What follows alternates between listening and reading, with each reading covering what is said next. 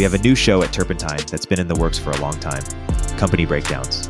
We dive into S1s and Series B and beyond companies, interviewing founders and investors to break down the companies. First episode is on Rubrik, which IPO'd this week. Upcoming episodes cover Reddit, Databricks, and more. Subscribe at the link in the description or search for Company Breakdowns on YouTube or in the podcast platform of your choice.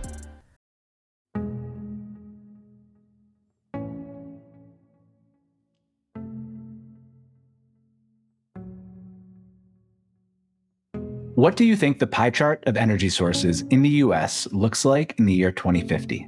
99% solar, maybe more. So I think when people think of the pie chart for energy in, in 2050, they think what fraction of our current energy supply will be met by solar. But in addition to that, I'm also recognizing that our energy consumption by that point will be increased significantly, uh, almost entirely by solar. So that increases the, the total quite a bit. I think that it is quite likely that by 2050, the United States will have at least 40 terawatts of solar in production, which is just a, a staggeringly enormous number. And so if I'm saying 99%, then it's saying that everything else combined is what 400 gigawatts or something, which is also, you know, a pretty enormous number. 2050 is a hard number. Come on, it's like that's too hard to predict. But I can say in 2100, it'll be 300, maybe 500% nuclear. So for me, the obvious now, it's not obvious in most people's mind, but to me, a lot of it is going to be fossil fuel, just because I believe that for the foreseeable future, fossil fuels will remain uniquely cost effective. That is, affordable, reliable, versatile, able to power every type of machine, and then scalable, able to do it for billions of people in thousands of places. I think 40% renewable, 40% nuclear, 10% advanced geothermal, and 10% gas I think that is as good as anybody can expect. There's no one thing that should be 100% on the grid. And that's my opinion. It just shouldn't be. I don't say we should have nuclear plants for everything because I'm not happy with a grid that's 100% this or 100% that, even if it's my favorite kind of plant.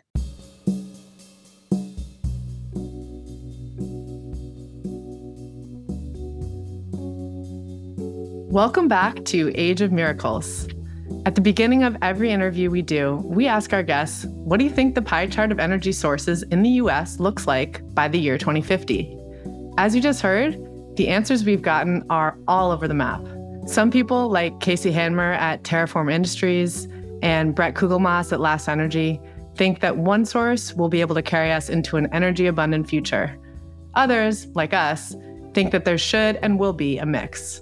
So, today, we wanted to talk to people about why they're excited about energy sources other than nuclear, although most of them are excited about nuclear too, and on how it all fits together. We have a great group today from all over the place. We'll hear from Meredith Angwin, the grandma of the grid, who was amazing, to explain how our electric grid works, how different energy sources feed into it, and how we might make it more resilient. We hear from Mark Hinaman, who has spent his career as an oil and gas engineer and hosts a great podcast, Fire2Fission, about transitioning to nuclear. Alex Epstein, who you've met, is the author of Fossil Future, a vocal supporter of the power of fossil fuels, and overall, an energy realist.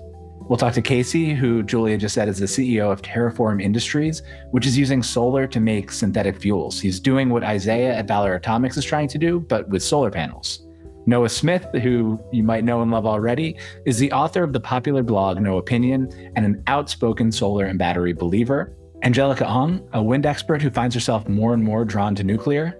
And Eli Dourado of the Center for Growth and Opportunity, who co wrote a classic piece, one of the things that got me really excited about energy, on energy superabundance, and who tells us about geothermal, solar, batteries, and nuclear. Across the board, the goal is more energy without fucking the planet. Our guests represent a number of different viewpoints on how we achieve that goal. To understand where our energy mix is going, we need to start by breaking down where it is today. In 2022, humanity consumed over 160,000 terawatt hours of energy across the globe. For context here, one terawatt hour is about enough to power 10,000 American homes for a year.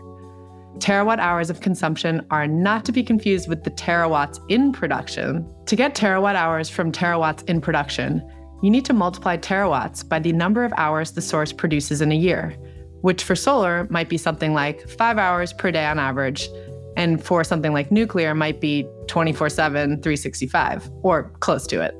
So, where is all that energy coming from? Oil is still our largest energy contributor at 30% of global energy consumption, followed by coal at 25% and gas at 22%. Up next, surprisingly, is traditional biomass, things like wood, agricultural residue, animal dung, at a shocking 6%, mainly from developing countries. Then comes hydropower, also at 6%, followed by nuclear at 4%, wind at 3%, solar at 2%, biofuels at 1%, and all other renewables at 1%. In other words, despite all the drum banging and hand wringing about climate change, we've only managed to bring the combination of fossil fuels and dirty biomass down from 87% of global primary energy consumption at the turn of the millennia to 83% today. In absolute terms, our consumption of those fuels has grown from 122.8 thousand terawatt hours in 2000 to 178.9 thousand terawatt hours today. And nuclear energy has actually shrunk as a percentage of energy from 6% in the 1990s and early 2000s to just 4% today. Worse, we're consuming less nuclear energy today than we were in 2000.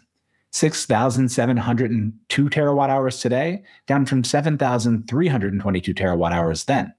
While the actual percentage of our energy coming from renewables is still very small, the growth rates have been steep.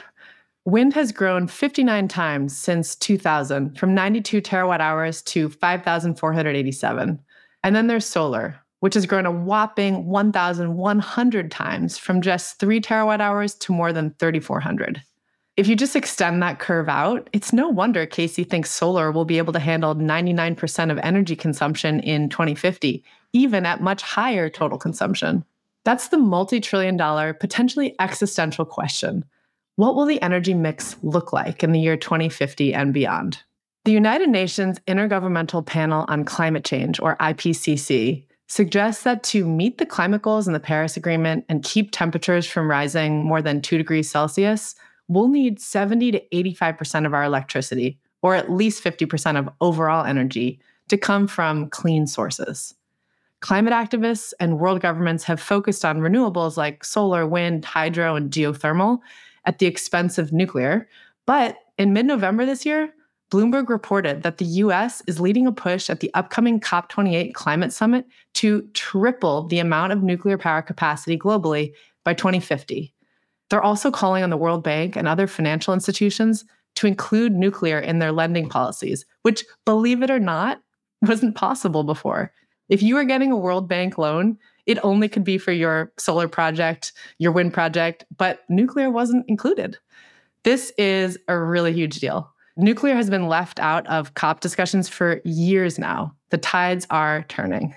They must be listening to Age of Miracles. Over the first five episodes of the season, we focused on nuclear fission, its history, why it's been so expensive to build, and it's maybe not a big surprise when you hear that the deck is so stacked against it, like in that case, when they can't even get World Bank loans when solar can, but how to build large reactors more consistently and cheaply, and all of the approaches that entrepreneurs are taking to build new reactors that could be smaller, cheaper, safer, more efficient, and hopefully scalable. But as we've told you before, while we do want to nuke pill you and we do think we need a lot more nuclear energy, we're not nuclear maximalists.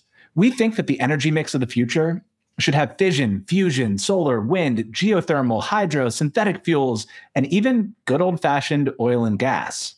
We'll cover each, starting with today's dominant contributor to global energy consumption fossil fuels. Fossil fuels get a bad rap, but they too are a miracle. Saying nice things about fossil fuels might get us canceled, but that's a risk that we're willing to take. We want to live in an age of miracles, and the point of this podcast is to take a realistic look at what it's going to take to get there. And it's impossible to imagine getting to where we are even today without fossil fuels. Without fossil fuels, the world would be very different. Not just different, worse. There would be no cars on the road or planes in the sky, no plastics, no widespread affordable electricity powering homes and businesses, no advanced medical equipment that relies on precision engineering and components derived from fossil fuels. We wouldn't have the global food production capabilities that we do now, as modern agriculture heavily depends on both machinery and fertilizers, which are both products of fossil fuels. The construction of buildings, bridges, and roads would be severely limited without the heavy machinery and the advanced materials like asphalt and concrete, which are, again, also products of or reliant on fossil fuels. Our ability to communicate over long distances would be vastly reduced. The production of electronics, fiber optics, even internet infrastructure depends significantly on fossil fuel derived materials. I love the way that Mark Hinaman puts it when we asked him about cutting fossil fuels out of our lives. The, the common answer is you first. Climate change is real, and we need to transition to cleaner, more abundant energy sources. But calls to just stop oil are misguided and unrealistic. People are gluing themselves to paintings and blocking traffic to fight something that has saved countless lives, improved standards of living across the world, and will continue to do so for the foreseeable future. Yes, we want to slow and minimize the impact of climate change, but Alex Epstein, the author of Fossil Future, thinks that above all else, we need to optimize for human flourishing and that fossil fuels help a lot more than they hurt. I actually think that the main source of disagreement on energy policy is philosophical versus factual. So in the, in the book, I use primary sources and I draw actually quite a bit on mainstream climate science. I don't offer new radical climate science ideas of my own. And yet, the way that I integrate the facts, which I think are almost all widely accepted facts, leads me to this conclusion that's totally different from the rest of the world. And part of it is that my goal when I'm thinking about global policy and, and the world and our environment is what I call global human flourishing, which means that I want the world to be a place where humans have more of an opportunity to live long, healthy, and fulfilling lives. And one of my contentions in the book, it takes a while to establish, is that the way most people are taught to think about energy, in particular energy leaders, is they're not optimizing a world for, for global human flourishing. They're actually optimizing for an unimpacted planet. You see that I think the dominant idea we have about our environment is that we should minimize or eliminate our impact. I think you can see this with the number one goal today, number one moral goal today and policy goal today with regard to the world is specifically to eliminate our climate impact by 2050. That's what net zero by 2050 means. And if you just think about that for a second, why is that the number one goal? Why is the number one goal to eliminate our climate impact? Notice the UN is not setting things that say, "Hey, let's let's empower 8 billion people by 2050." They're not saying let's have 8 billion rich people by 2050. And they're not even saying let's have the most livable and safe climate possible by 2050. They're saying let's eliminate our impact on climate by 2050. But if you just think for two minutes about what leads to a livable climate, it's hugely related to the availability of energy because the natural climate is incredibly unlivable. The earth broadly is unlivable by our standards. Everyone used to be poor and die really early, and only a few people could do okay at all by our standards. And that was often by exploiting the other people. So if you think about even just climate, it makes no sense to say, hey, our goal is to eliminate our impact on climate, because a lot of climate livability is, hey, we need abundant energy so that we can do things like irrigate to alleviate drought so we can build sturdy buildings to be safe from storms. We can have storm warning systems. We can have evacuation. We can have heating and cooling.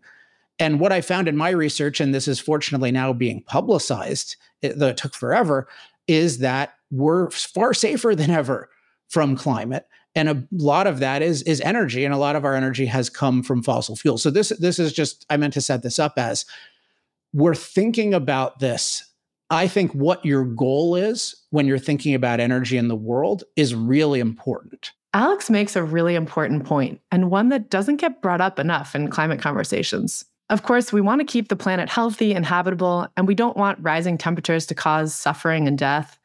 But we also want humans to flourish. A livable, healthy climate is a prerequisite for human flourishing, but it shouldn't be a goal that we pursue at the expense of humans by lowering the standard of living for people who rely on fossil fuels or blocking access to that standard of living from people who haven't yet achieved it.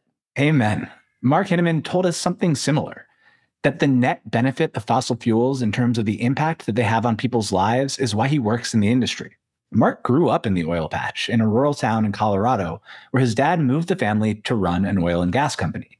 Mark and his brother worked with him from a young age and told us that he developed a love hate relationship with fossil fuels in the process.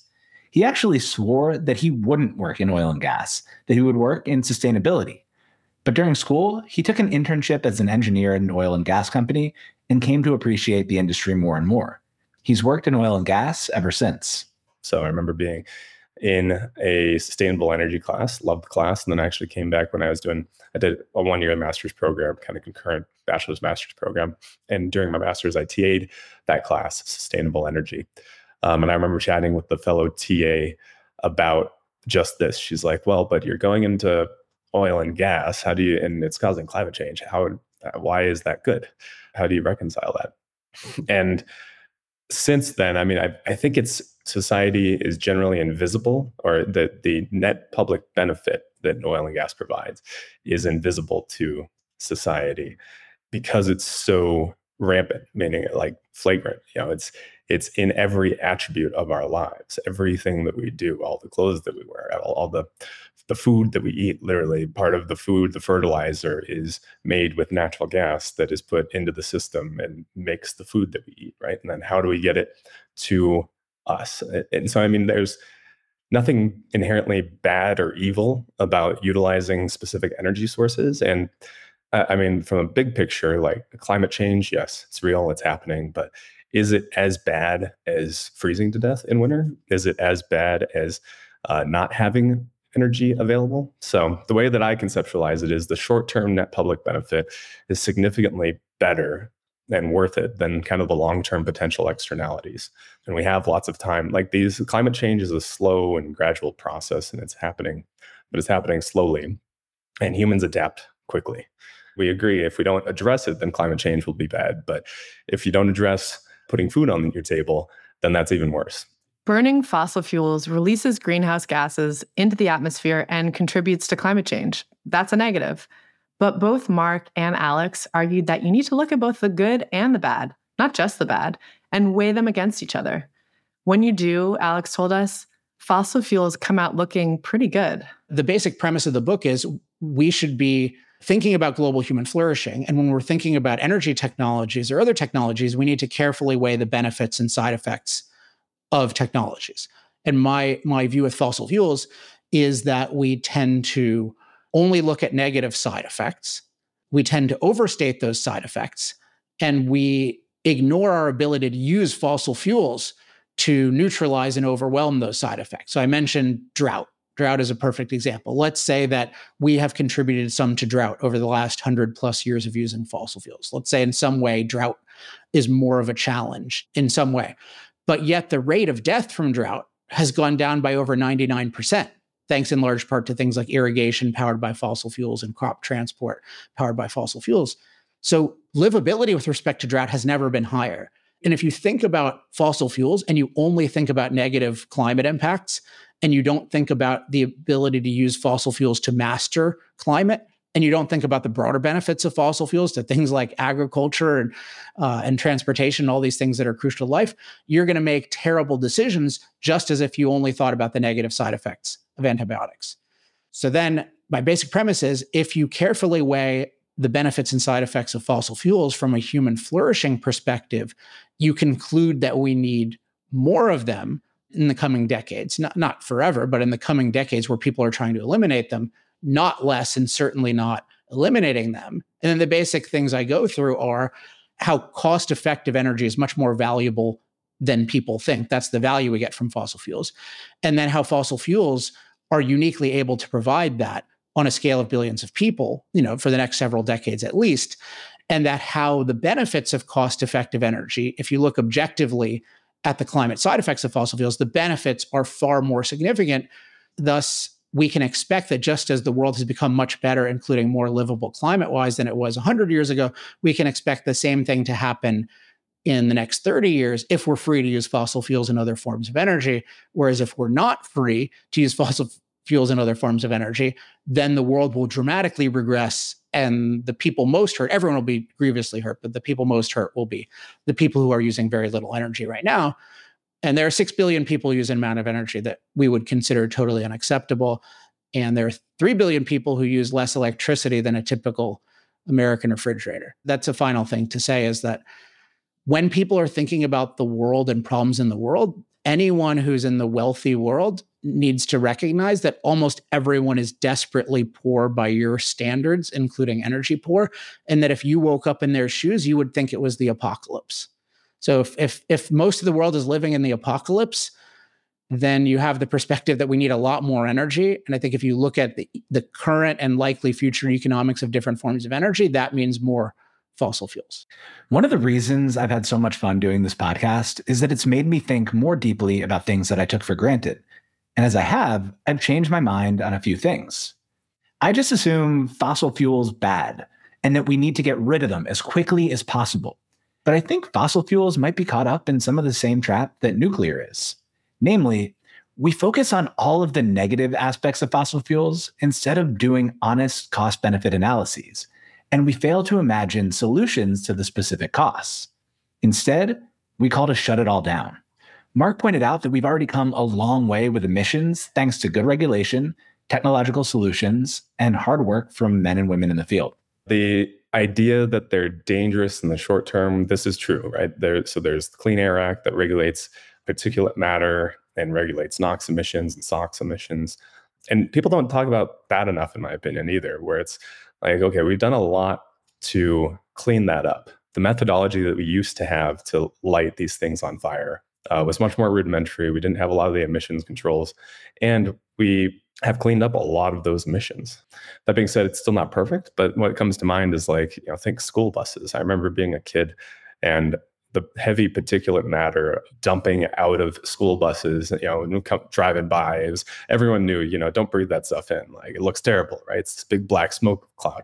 And at the same time, people have seen images of cities in China, right, or cities around the world that are pluming in particulate matter and have tons of pollution. And yet those societies are happy to exchange that for the value of the energy that's provided.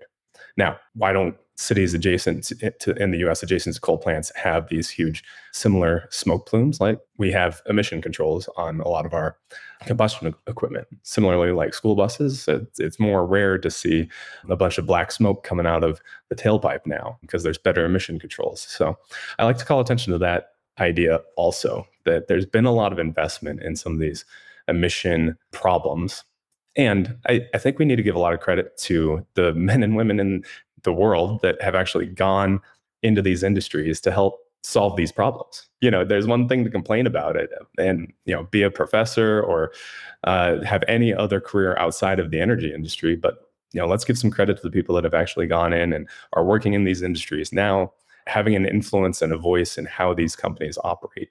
Problems have solutions. One of my favorite examples here is Crusoe Energy, who I've interviewed on Not Boring Founders. They're capturing stranded energy like the methane being flared at oil and gas production sites and refineries and using it to power crypto mining and AI data centers. We've talked about how power hungry data centers are, and Crusoe is killing two birds with one stone to feed them. One, capturing methane that otherwise would have gone into the atmosphere, and methane can be really, really bad when it gets into the atmosphere. And two, powering AI data centers that would have needed to otherwise use energy anyway. Now, all of this isn't to say that we should just go on increasing our fossil fuel usage forever. Fossil fuels do contribute to climate change, and we do have clean sources like nuclear and solar that we should do everything we can to grow. And Alex and Mark don't disagree. I know I'm known as Mr. Fossil Fuels, but I really don't think I have a pre existing bias. I certainly didn't enter it with that. My bias is I want a lot of people to have a lot of energy now and in the future. I don't just want it in the future. That's my bias. In Fossil Future, Alex wrote down how he thinks about which energy sources are best suited to give people a lot of energy now and in the future. His framework has four main pillars affordability, reliability, versatility, and scalability. The main criteria I talk about, and I talk about them all on the under the banner of cost effectiveness, because that's that's ultimately what matters with energy can you use this in a way that's truly beneficial to you? Because if it's in any way cost ineffective, you're not going to use it. And one, one thing I talk about a lot in the book is what I call the private jet problem, which is that there are certain types of machines that we would love to be able to use because they're amazing. Like private jets are an amazing thing, but energy, as well as some of the other production processes, is just not cost effective for all of us to be able to use private jets. It's cost effective for Tim Cook because his time is so valuable. If he wants to pay 50 or 75 grand to travel across the country to save a few hours, that's totally worth it. Or Taylor Swift, totally worth it. But for Alex Epstein, it's not worth it for me to travel. Like it's just not cost effective. I would bankrupt myself over time. So cost effective is the core idea. And then the elements of that are affordability. So how much can a typical person afford? Reliability. To what extent are we able to use energy when we need it in the quantity we need it? Both of those are crucial. And one interesting point is solar and wind naturally provide the exact amount of energy we need 0% of the time. That's just an interesting fact about them. When you use naturally stored forms of energy or even man made stored forms of energy, which unfortunately are really expensive usually, but when you have stored energy, you, you can get the exact amount of energy you need when you need it. But, but natural phenomenon that are flows never provide you exactly what you need. It's always too little or too much. So there's affordability, reliability, versatility, which is the ability to power all sorts of machines, all types of machines, including very difficult to power machines like large cargo ships and airplanes. This is very a very underrated variable. People tend to conflate energy and electricity, but right now only about a fifth of the world's energy use is electricity because usually the most cost-effective thing is to directly burn a hydrocarbon to create a lot of heat, whether it's for transportation or it's for some industrial or sometimes residential heat purpose. And then there's scalability, the ability to be affordable, reliable, and versatile for billions of people in thousands of places. Those are the four dimensions of energy benefit. Thanks for listening so far. Hang on, we'll be right back after a quick word from our sponsors. At Turpentine, we're building the first media outlet for tech people by tech people. We're the network behind the show you're listening to right now. We have a slate of hit shows across a range of topics and industries, from our AI and investing cluster of podcasts to shows that drive the conversation in tech with the most interesting thinkers, founders, investors, and influencers, like Econ 102 with Noah Smith. We're launching new shows every week, and we're looking for industry leading sponsors. If you think that might be you and your company, email me at ericaturpentine.co. That's E R I K at turpentine.co, and let's partner together.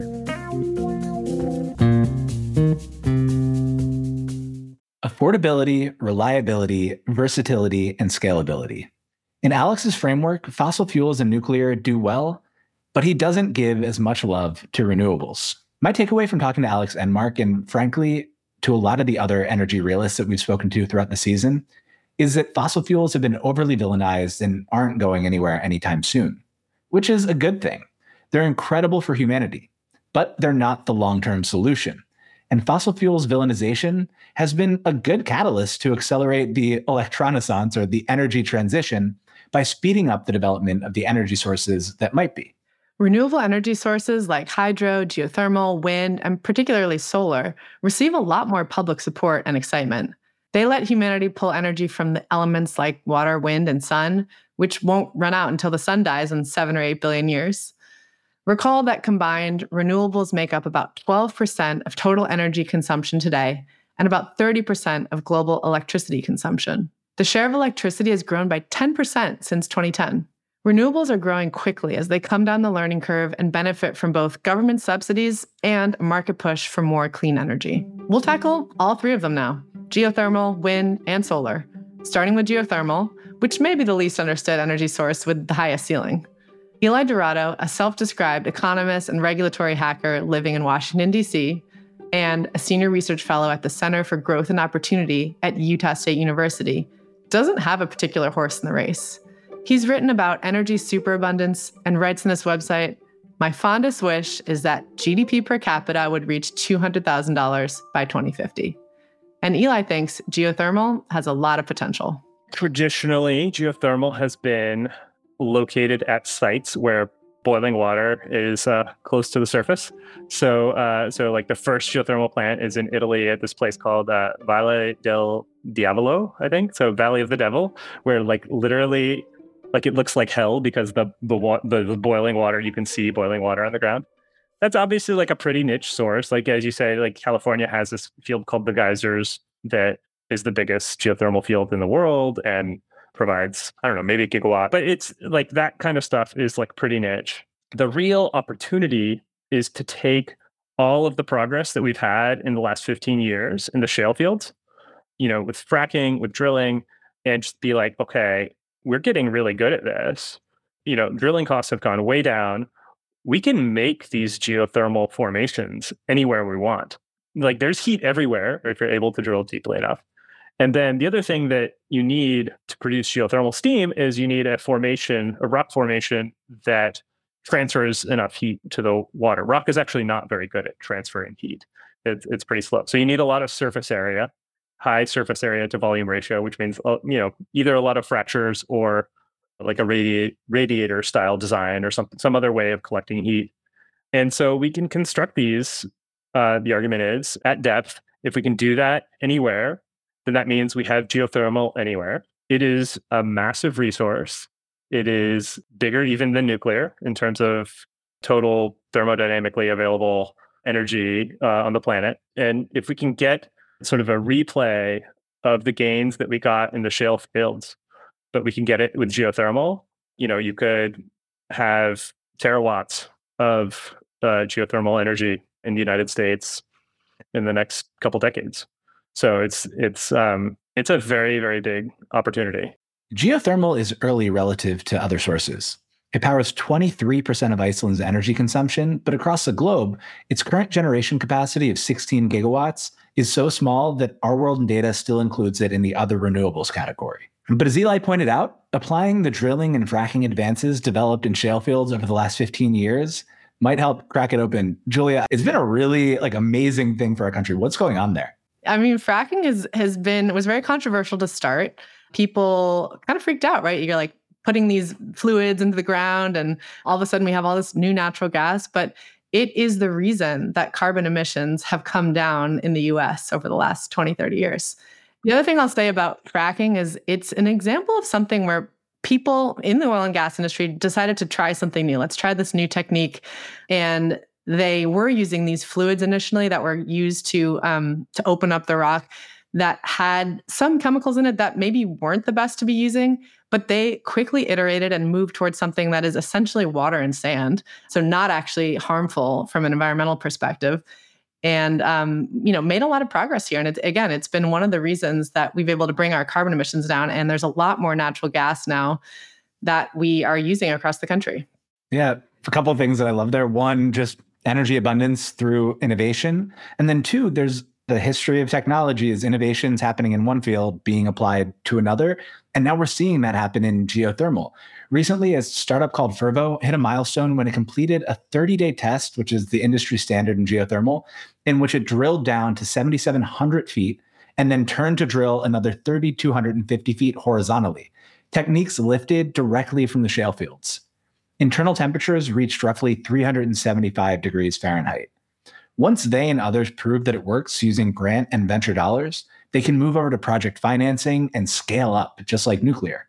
I'll actually make a plug here for an excellent book called The Absent Superpower The Shale Revolution and a World Without America. This is a Peter Zeihan book. He also wrote The Accidental Superpower about why the US is just so well endowed with resources and um, benefits so much from that.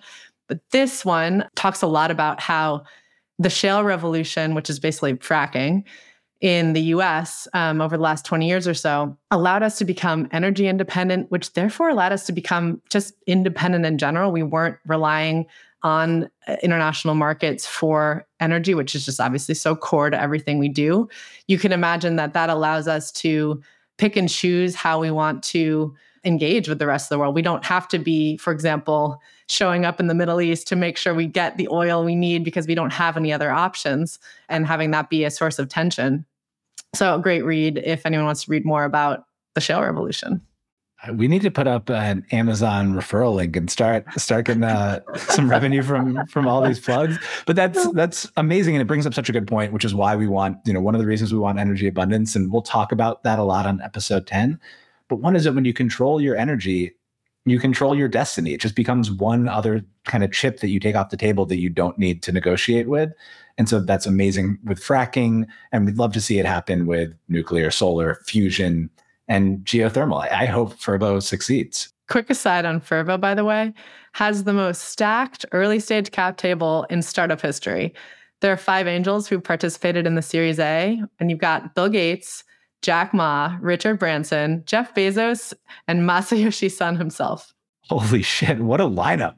All right, so now you have your target list for Antares Series A. I'm ready. Give me a call, Masa. Do geothermal fans think that it has a shot at producing most of the world's energy, like Casey believes solar can and Bret believes that nuclear can? They don't. And the reason it can't is its heat. Now, geothermal doesn't really get super hot, right? Like, like so, so super hot geothermal is considered like 400 degree steam at the surface, right? So like you get to like 500 degrees C temperatures in the rock, and then you produce like 400 degrees C at the surface. Like that's about as hot as you're going to get. So if you want something hotter, you know, you need you need nuclear, you need hydrogen, you need natural gas, something like that.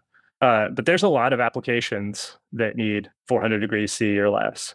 And for for those, you know, including electricity generation, you can do it at that temperature or lower if you get creative with the turbines. I love this point. It's obvious when you think about it, but important to spell out. Not every source of energy is good for every use.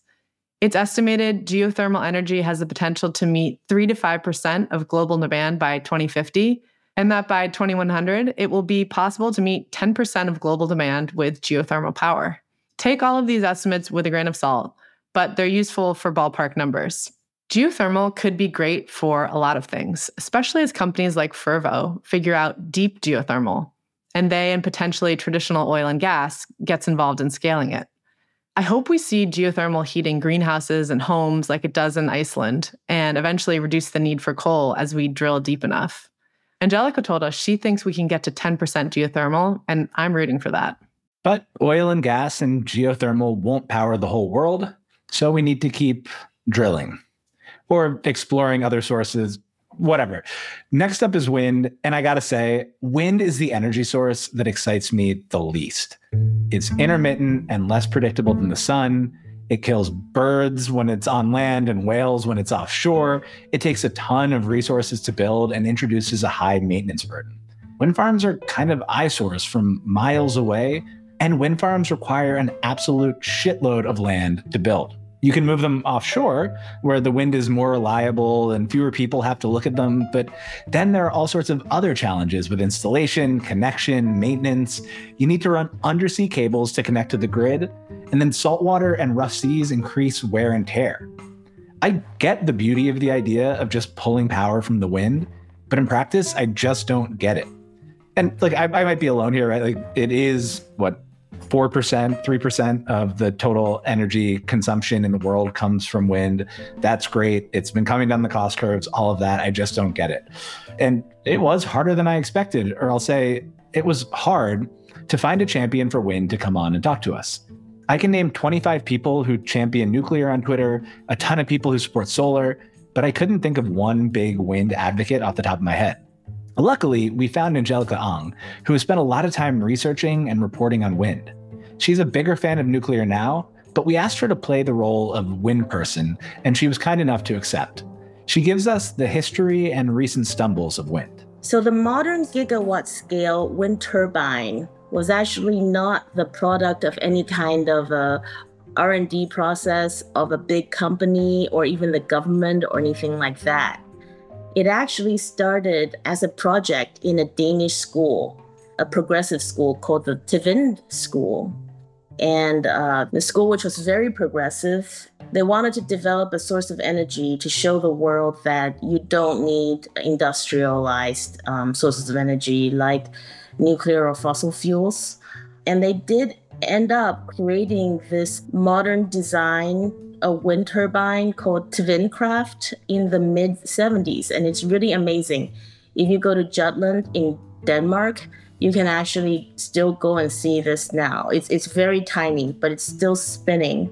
And you look at the shape, it has that modern trifoil shape of a wind turbine. And since that um, initial breakthrough, the, the Danes have really been the driving force towards developing this technology and now, one of the biggest modern OEM turbine makers, Vestas, is from Denmark. And uh, the history of the development of the wind turbines is they started off on land and they basically got bigger and bigger with time. Basically, as soon as you figure out how to make a wind turbine bigger, you did it because the amount of power produced is proportional not to the size of the turbine, but the size of the swept area of the blades. So you can imagine, just a small extension of the blades will result in a much bigger swept area and thus power produced.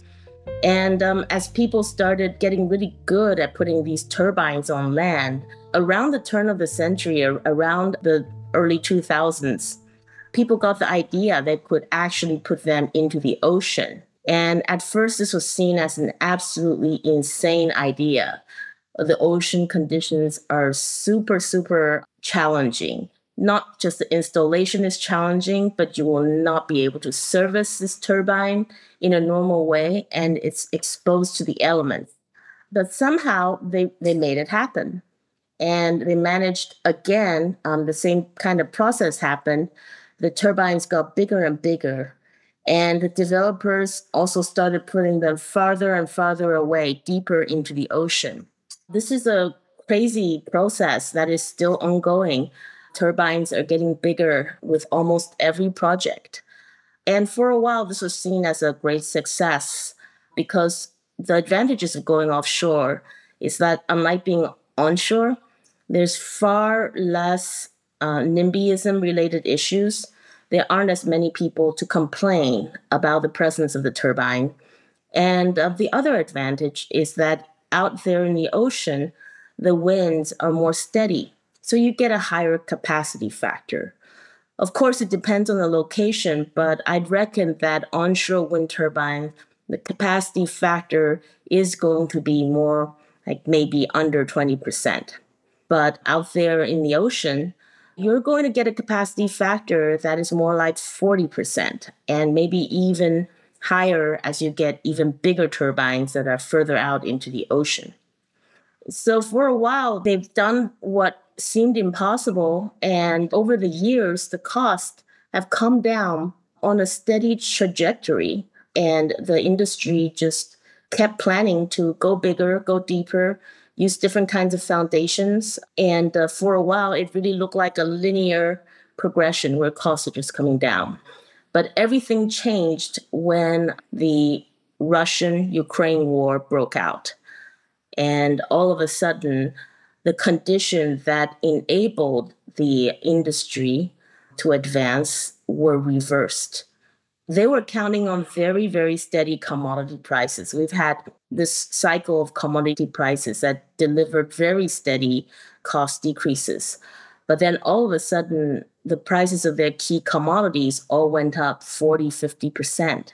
Then, of course, the other thing that is like almost like a lifeblood for the development of inexpensive renewable projects, is cheap interest rates, that stopped being a thing so all of a sudden, um, this revealed a lot of strains that were already existing within the industry. With the rapid increase in turbine size, um, the supply chains were really strained to the point where they're starting to creak and crack. So basically, when you pencil it out, it seemed really attractive to go from a 10 megawatt turbine to a 15 megawatt turbine. But when you start to install the thing, you realize, oh my gosh, we don't have enough vessels of that size. Or um, these uh, foundations are just so much more expensive to construct because they have to hold a bigger load. All these relationships of cost increases that are not linear started to reveal themselves. In Angelica's telling, things seem bleak for wind, particularly offshore wind. Wind has been a public success story. It's right there on the chart next to solar, showing energy sources that just keep getting cheaper over time. But higher commodity prices and interest rates, these exogenous issues, have opened up cracks in the story. And then issues from within the industry itself, namely that huge offshore turbines need a lot more maintenance than expected. And then finally, taking stock prices, Ørsted stock prices down 50% on the year. We asked Angelica if there were bright spots, and her answer was pretty shocking. What's interesting is nobody's disagreeing about the message, but people are split on what to do about it. So on Twitter, when they see a headline like, you know, Orsted stock crashing or a big question mark of supply chain for the latest turbines, they think well, bravo, it's a time for us to stop with this offshore wind nonsense and do something like nuclear that we know works. But the wind people on LinkedIn, they actually don't think that this is a problem for them as much as this is a problem for everybody. Let me explain that a little bit. They think, wow, our industry isn't profitable. So, what are the governments of the world going to do about that? Because, you know, they'll actually say, we wouldn't want offshore wind to become a luxury product. Um, we wouldn't want these projects not to be built, which might happen if we stay unprofitable. And in some cases, they'll simply say very boldly, we need more support, we need more subsidies, chop, chop. And they, I, I think in renewables, they have enough social license that the offshore wind people feel like they can do that and governments would comply. And if you think about it, I don't know if they're going to turn out to be right in the US, but in Europe, certainly, there's a huge amount of offshore wind in the Gulf because there's such a bulk source of renewable power. There's no way that Europe can reach the goals, the very ambitious goals it has set for itself without offshore wind. Therefore, I think industry is correct in detecting that they have an enormous amount of leverage. Make our business work for us or kiss your goals goodbye. Wow. That is, pardon my Danish, fucking crazy. Make our business work for us or kiss your goals goodbye. What Angelica is saying is that because the EU has climate goals to uphold, the wind industry believes that the government must subsidize them despite upside down economics if they want to hit those goals. It feels like the tail wagging the dog, and it's the same kind of backward thinking that led Germany to shut down its nuclear and turn back on coal. Bad incentives, bad outcomes. The ideological pursuit is getting in the way of the real goal to increase human flourishing. Wind is a useful resource in very windy places, especially those that don't get a ton of sun. Denmark, the birthplace of wind turbines, gets more than half of its electricity from wind. Uruguay gets about 40% of its electricity from wind now, after droughts in 97 and 2007 caused blackouts thanks to the country's reliance on hydropower. Larger economies like Ireland, the UK, and Germany get 35, 24, and 20% of their electricity from wind, respectively. When the wind blows and turbines don't break down ahead of schedule, wind energy can be very cheap. By levelized cost of energy, onshore wind is the cheapest source of energy at 3 cents per kilowatt hour as of 2021, according to the International Renewable Energy Agency, compared to 5 cents for the next cheapest, solar and hydropower. But levelized cost of energy has a number of issues, including one, it doesn't account for intermittency or reliability, or the backup storage solutions like natural gas peaker plants and batteries required to ensure a stable energy supply.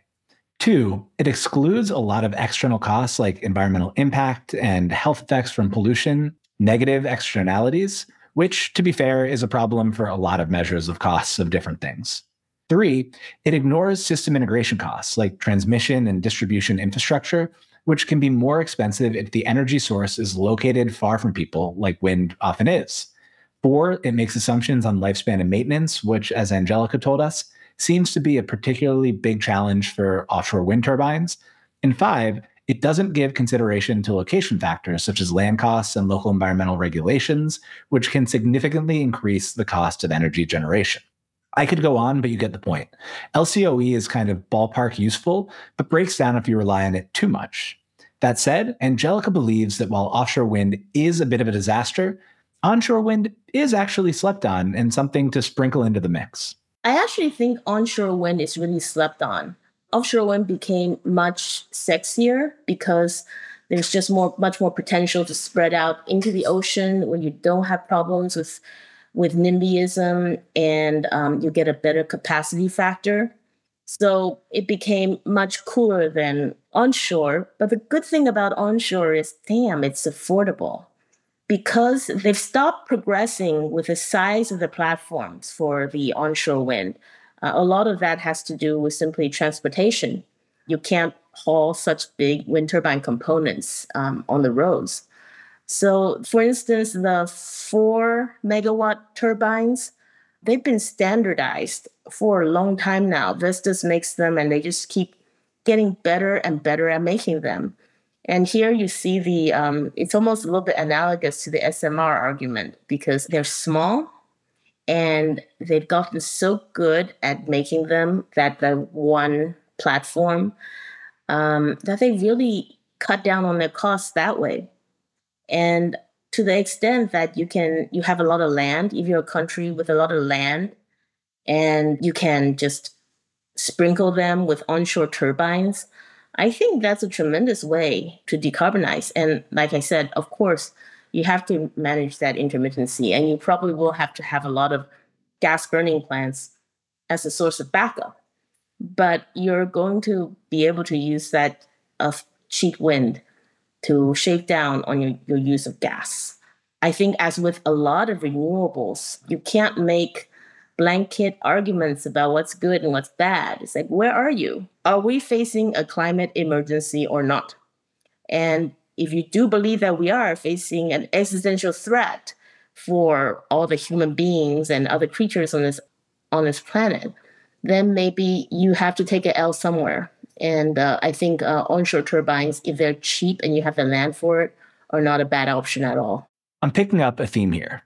Both Eli and Angelica pointed out that geothermal and wind, respectively, can be a useful piece of the overall energy mix for the use cases and in locations where they make economic sense. Neither is a candidate to power all of humanity's growing energy needs, and that's fine. Coming into the energy conversation from the outside, one of the things that kind of surprised me, but also didn't because humans are humans, is just how tribal supporters of different sources of energy can be. Nadia Asparouhova wrote an excellent piece mapping out the tribes of climate that gives a good overview of the landscape. We'll link to it in the resources guide. The right way to think of each source is as part of a mix, each contributing where it makes the most economic sense. To not fall so madly in love with any one that you let it blind you to reality. Angelica is a great model here. Offshore wind was my first love in energy.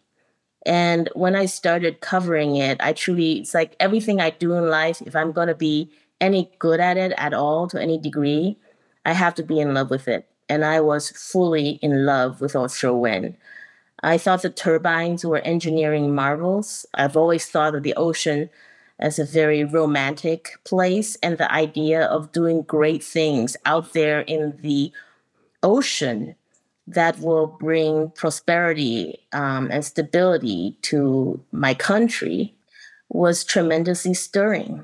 But I also remember the first time when I was checking how each of the projects were performing and it was like zero zero zero zero and i panicked and i actually called up um, a very senior guy in the industry head of apac and i was like what happened? What ha- what's going on with the projects? Why are they not producing any electricity? And and he told me angelica take a look on windy the app. It's below four four meters a second right now and those turbines don't produce anything at that wind rate. So that I, I wanted to expose that very, very embarrassing detail about myself as a way of reminding people that it's possible for somebody to become, to cover a subject as a reporter to the degree where they can just call up the head of, head of APAC of one of the big companies in this subject and not know that intermittency is just that brutal. When the wind isn't blowing, it doesn't produce. That was when I realized that offshore wind, wind in general, is going to be a very more of a secondary solution for Taiwan's energy crisis. And we really do have an energy crisis. It's not just a decarbonization crisis, although, of course, we're trying to cut down on our carbon. It's an overall energy crunch. Some days, actually, the state run utility companies have to make calls to factories and ask them, can you not run your machines this late afternoon because we're really tight? No factory owner ever wants to get that call. They don't care if they're compensated three, four, five times the cost of the energy they forego. They want their lines to be working. They want their staff not to have to idle. So for me, this is already a power crunch issue. And the problem with offshore wind is that due to the intermittency, it's not going to help with the power crunch because you can never rely on it. You'll always need 100% gas backup just in case the wind isn't blowing. So to me, that that reduces their role to that of a fuel saver.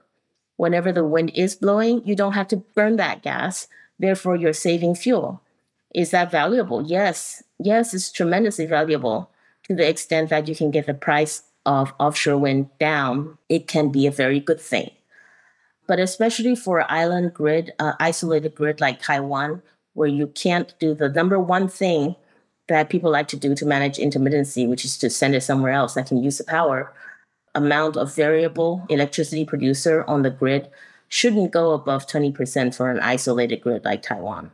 So that's solar plus wind. And we're we're getting up there and we're already starting to have to make a lot of expensive grid upgrades because of that.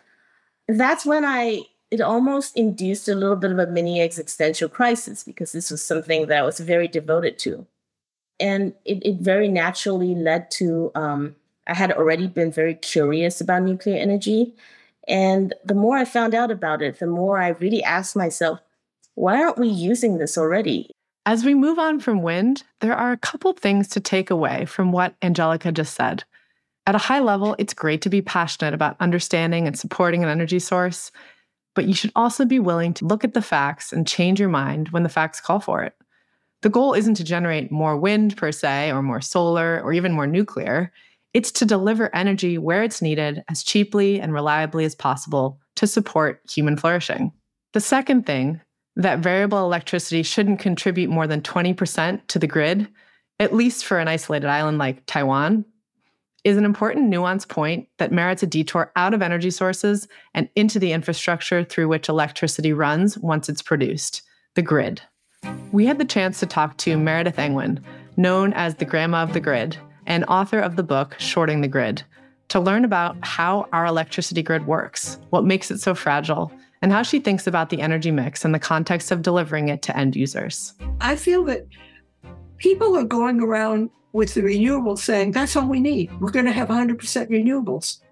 And the answer is there's no one thing that should be 100% on the grid. And that's my opinion. I mean, it, it just shouldn't be.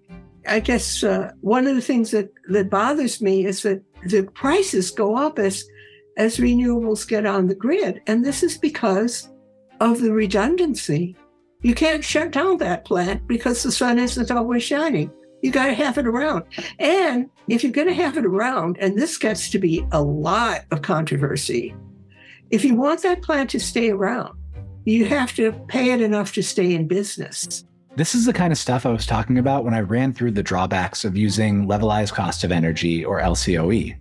Because wind and solar aren't reliable, backup plants, typically natural gas and sometimes coal plants, get two forms of payment. One is the energy payment per kilowatt hour. It's what you'd expect deliver energy and get paid. Easy enough.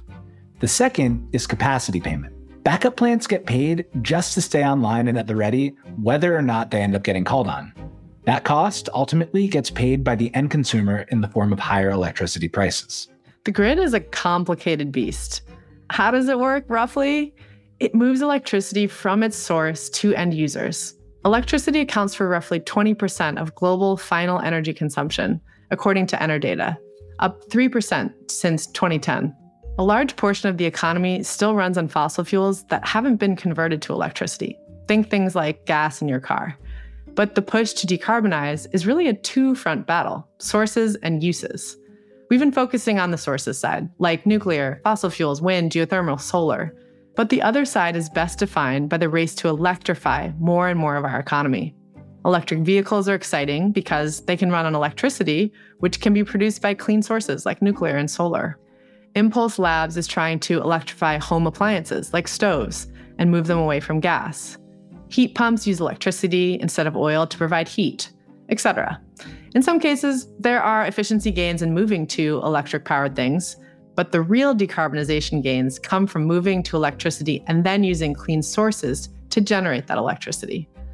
All of which ultimately means that we're going to put a lot more strain on the grid, which is why, to understand the different energy sources, you need to understand the grid. Here's Meredith to explain. I think the, the basics that you need to know is the grid is very different from a tomato. you say, oh, goodness, she's a genius. No, uh, what I mean by that is the electrons uh, or the current or the electricity, you can't tell one electron from another. So when you go to the store, for example, and you buy a tomato, you look at a tomato and you could trace it back if you were so inclined to the farm that it was raised on or the, the greenhouse.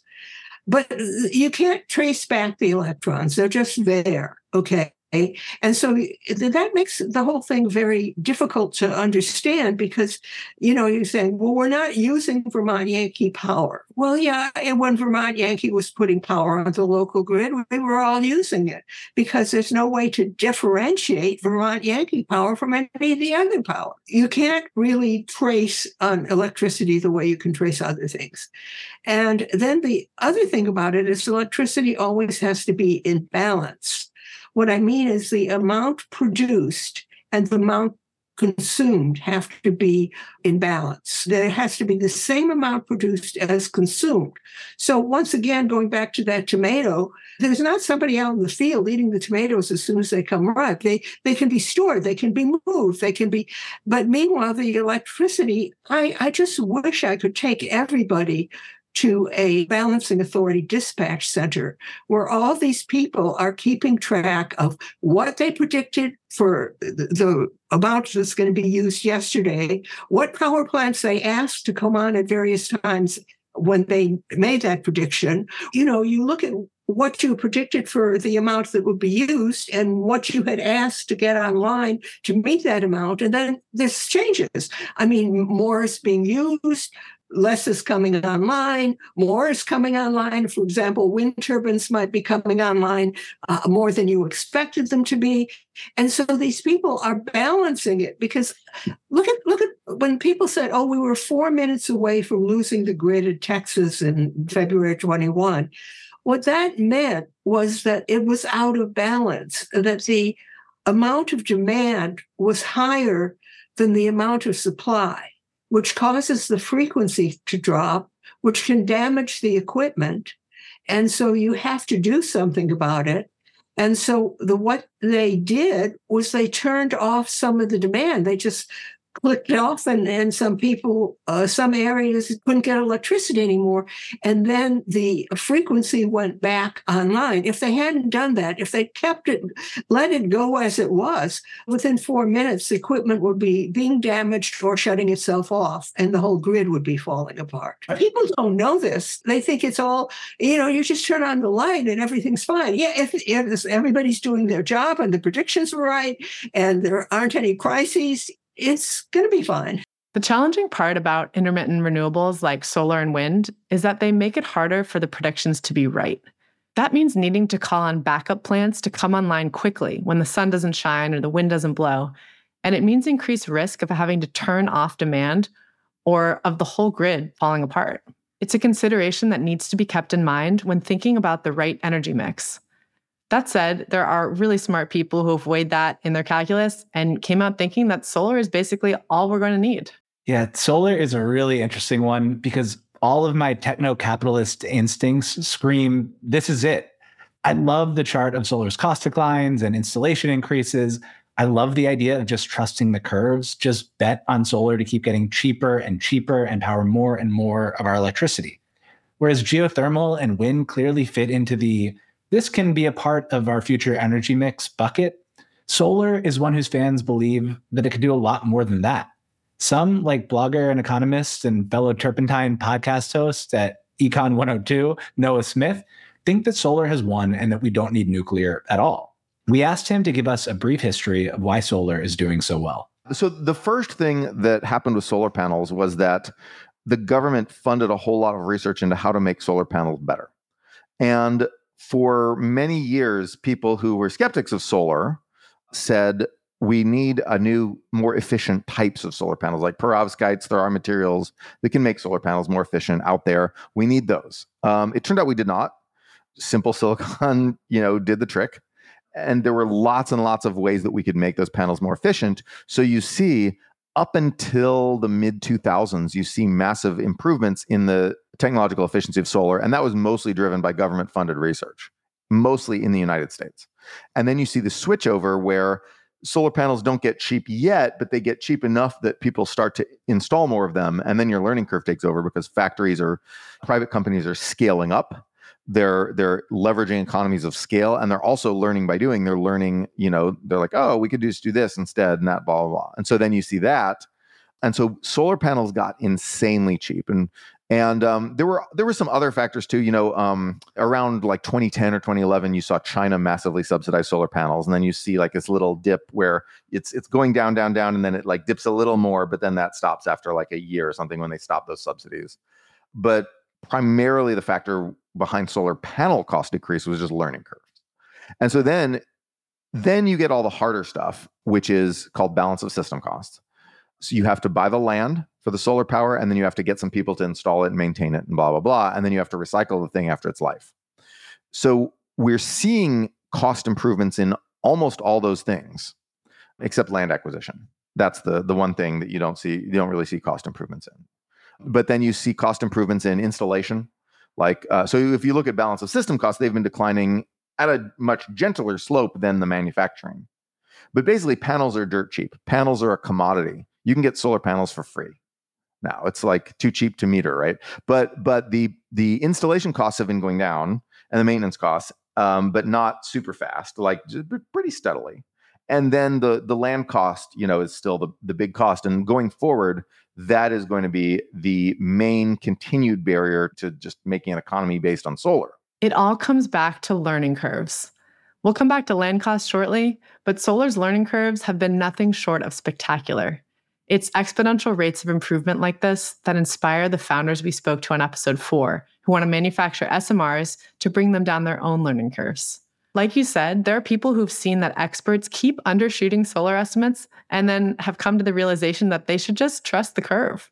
That's what Casey Handmer is doing at Terraform Industries, which is like the solar version of what Isaiah is doing at Valar Atomics, a company that we talked about in depth on episode five. What Terraform is doing is basically asking the question how do we build a synthetic hydrocarbon supply chain? Because with hydrocarbons, we have this kind of twin fundamental problems. Uh, they're, they're, they're, too cheap, they're too wonderful, they're, they're too amazing for, for overcoming global poverty. At the same time, there's not enough of them, they're scarce. So, what we're trying to do at Terraform is, uh, I mean, it's not even all that hard, but what we are doing is finding a way of converting solar energy, which is, as previously mentioned, kind of essentially unlimited uh, on the scope and scale of what humans currently consume in terms of energy, and then turn that into a synthetic hydrocarbon product, which is backwards compatible, which is essentially unlimited in its uh, availability, which does not use fossil carbon. So you can use as much of it as you want, and it doesn't increase the amount of carbon in the atmosphere. The carbon is, is obtained from the atmosphere much the same way that plants do. It's just much more productive.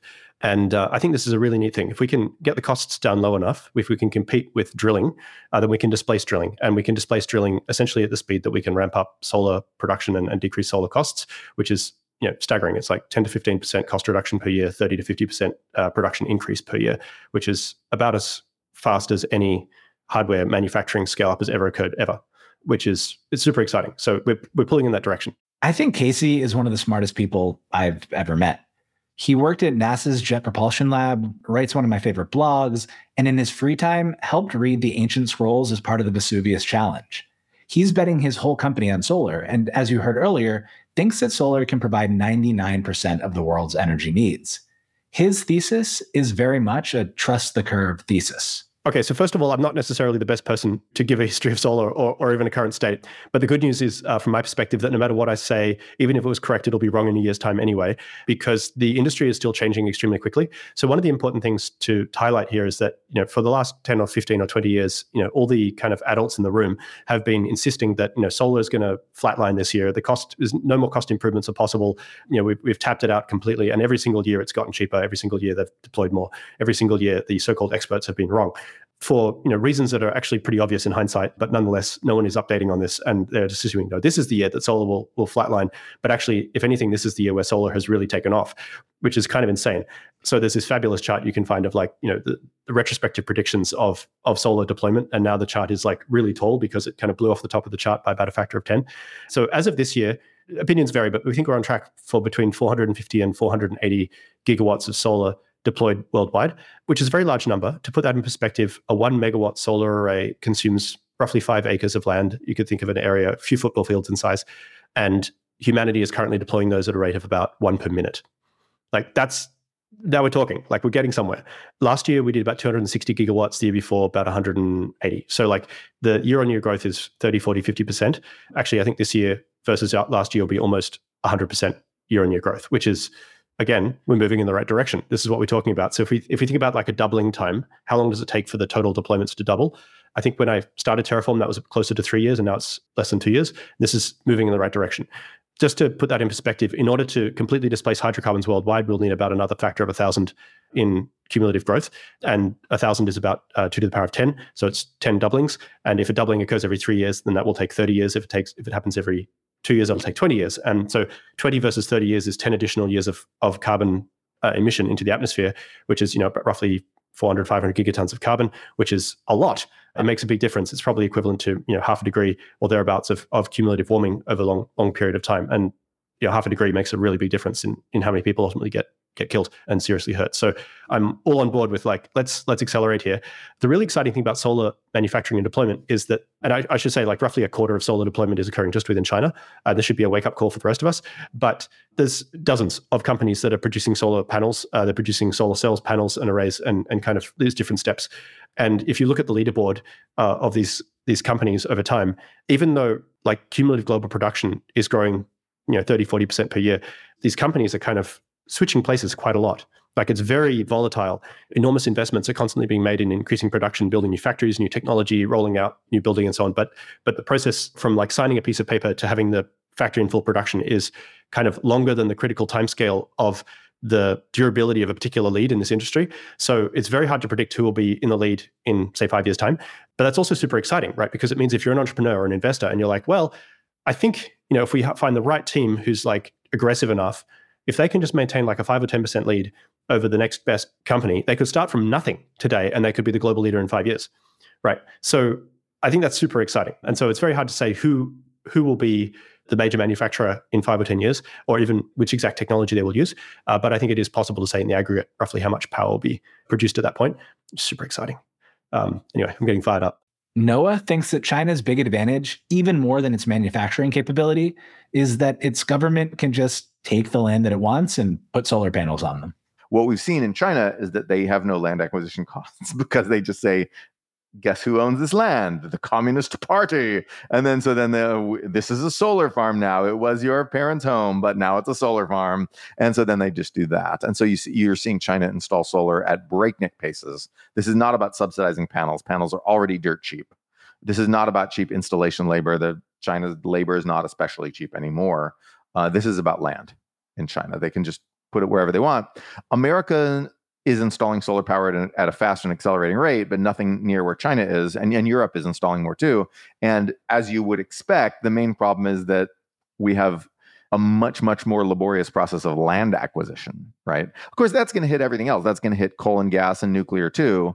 Probably gas the least because gas is really small because no one no one puts a giant security perimeter around a gas boiler.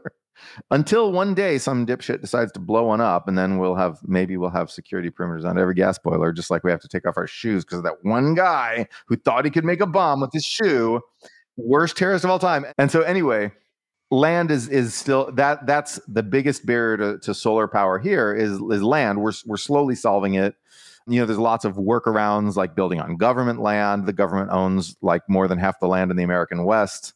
We can build stuff there on government land. We can build next to highways where you already have sort of the right of way.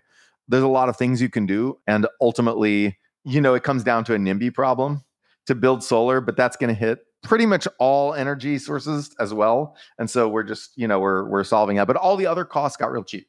And um, and so that's that's the main story of solar. I could not agree more with Noah on Richard Reid. I've actually whipped out a spreadsheet and tried to calculate the human life equivalence lost taking shoes off in airport security lines.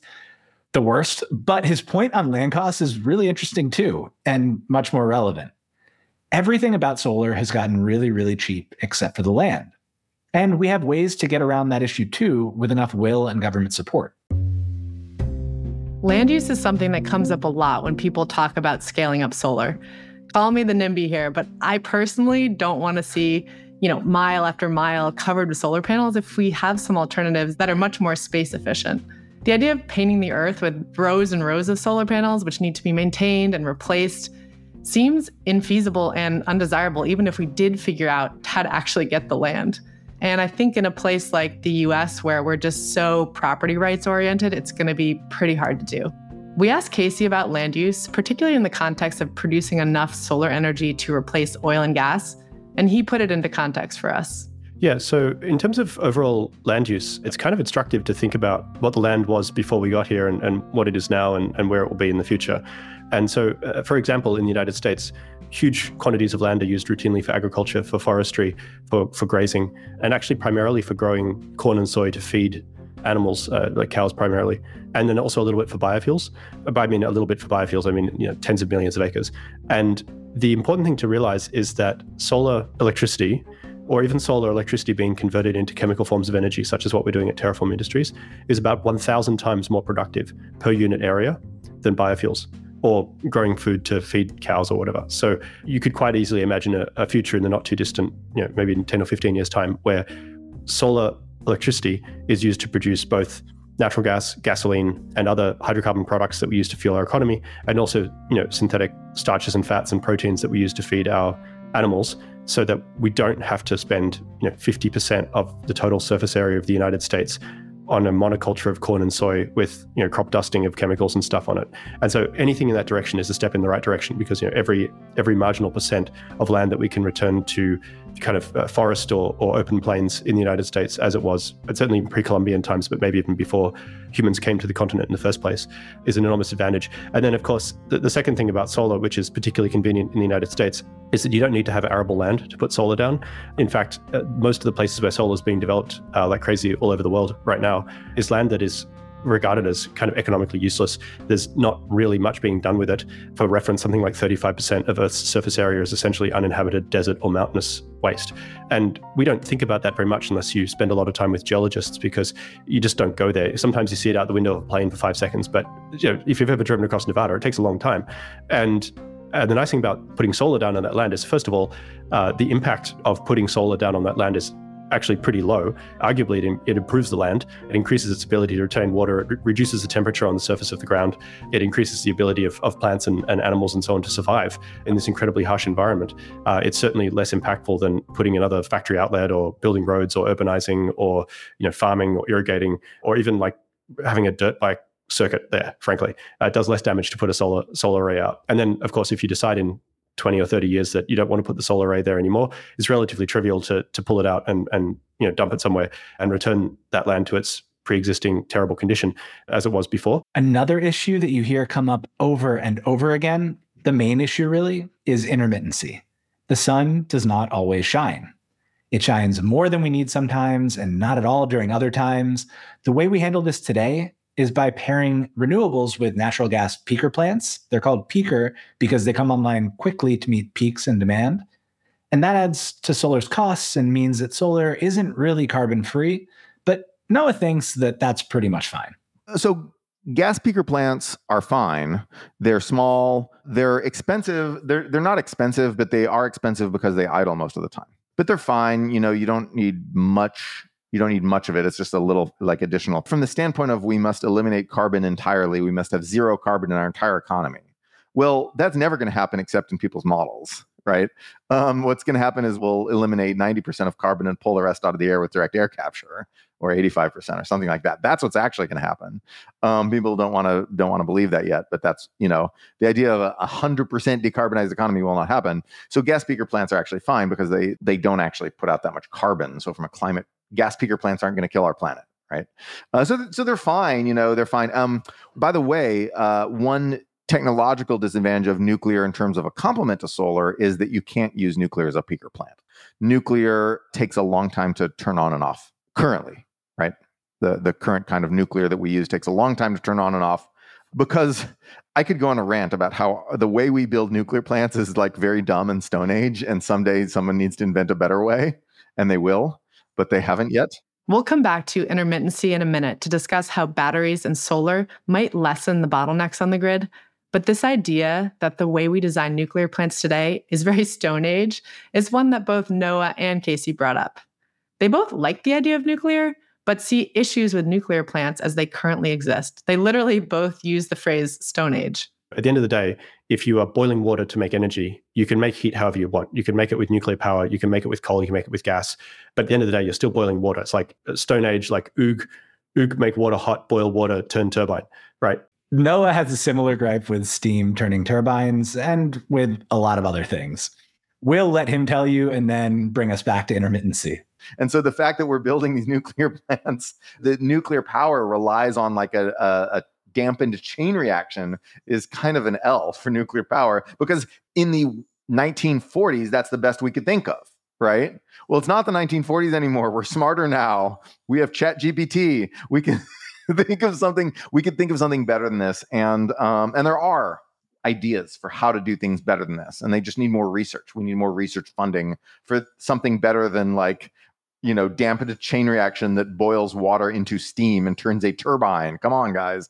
Anyway, but I guess the point here is nuclear plants you can't turn on and off easily. And so that makes it, you can't use it as a peaker plant. So you either use nuclear or you use solar plus a peaker plant, solar plus a battery, solar plus pumped hydro, you know, all these other things. But peaker plants aren't going to kill us. They're just they're a little expensive because they don't get used most of the time. It's it's a it's a gas plant you don't use most of the time, and that doesn't amortize well. But it's not big. So solar plus peaker is still pretty cheap because the peaker plant's not particularly big. And so so that's fine unless you're, you know, a crusading, unless you're one of the people like splashing paint on paintings because you want to like get zero carbon energy now. I hate my dad, you know, unless you're one of those doofuses, then you realize that like we just need to decarbonize most of the way as soon as we can and figure out the rest later. That's the smart way to do things. And so peaker plants are not scaring me. So intermittency, there's actually two intermittency problems. So when people talk about intermittency, they conflate two different things. The first intermittency problem is night. Storms are actually just fancy night. Um, like a, a really dark cloud. So, so when it's cloudy, solar plants still work you know, people like it only works when the sun is shining. No, it doesn't. The sun shines through the sun shines through clouds. That's why you can still see outside. The sun still shines, but sometimes you get a storm that's so dark it really does block the, solar panel, right?